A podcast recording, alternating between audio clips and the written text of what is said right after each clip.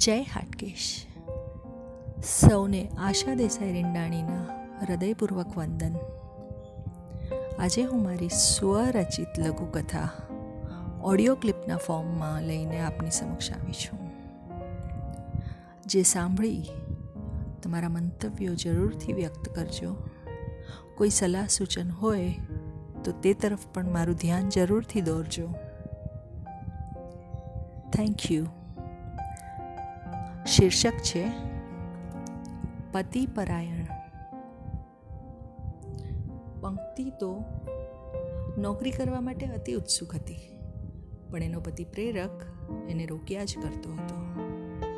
અને તોય પંક્તિ રોજ છાપામાં નોકરીની જાહેરાતો જોયા કરે.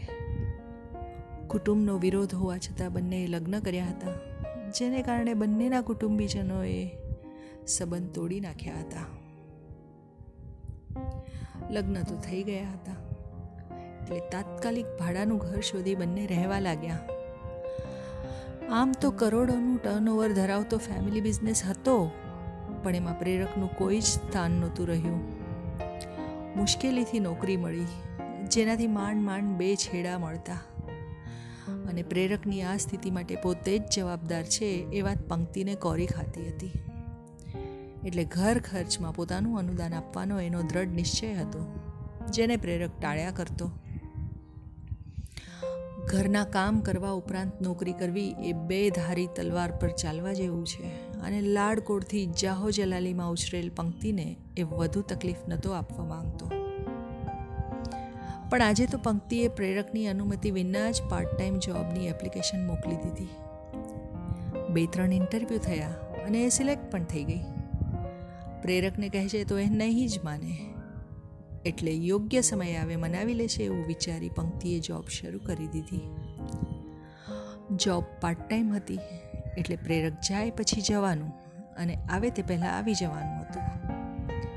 છાનું રાખવું ખૂબ સરળ હતું. આમ ને આમ એક મહિનો વીતી ગયો, છતાં જોબની વાત સિક્રેટ રાખવામાં પંક્તિ સફળ થઈ હતી. પણ આજે પંક્તિ પ્રેરકને સરપ્રાઈઝ આપવાના ઉત્સાહમાં હતી. પહેલો પગાર હાથમાં આવ્યો હતો અને એમાંથી એણે પ્રેરક માટે લેટેસ્ટ સ્માર્ટફોન લીધો.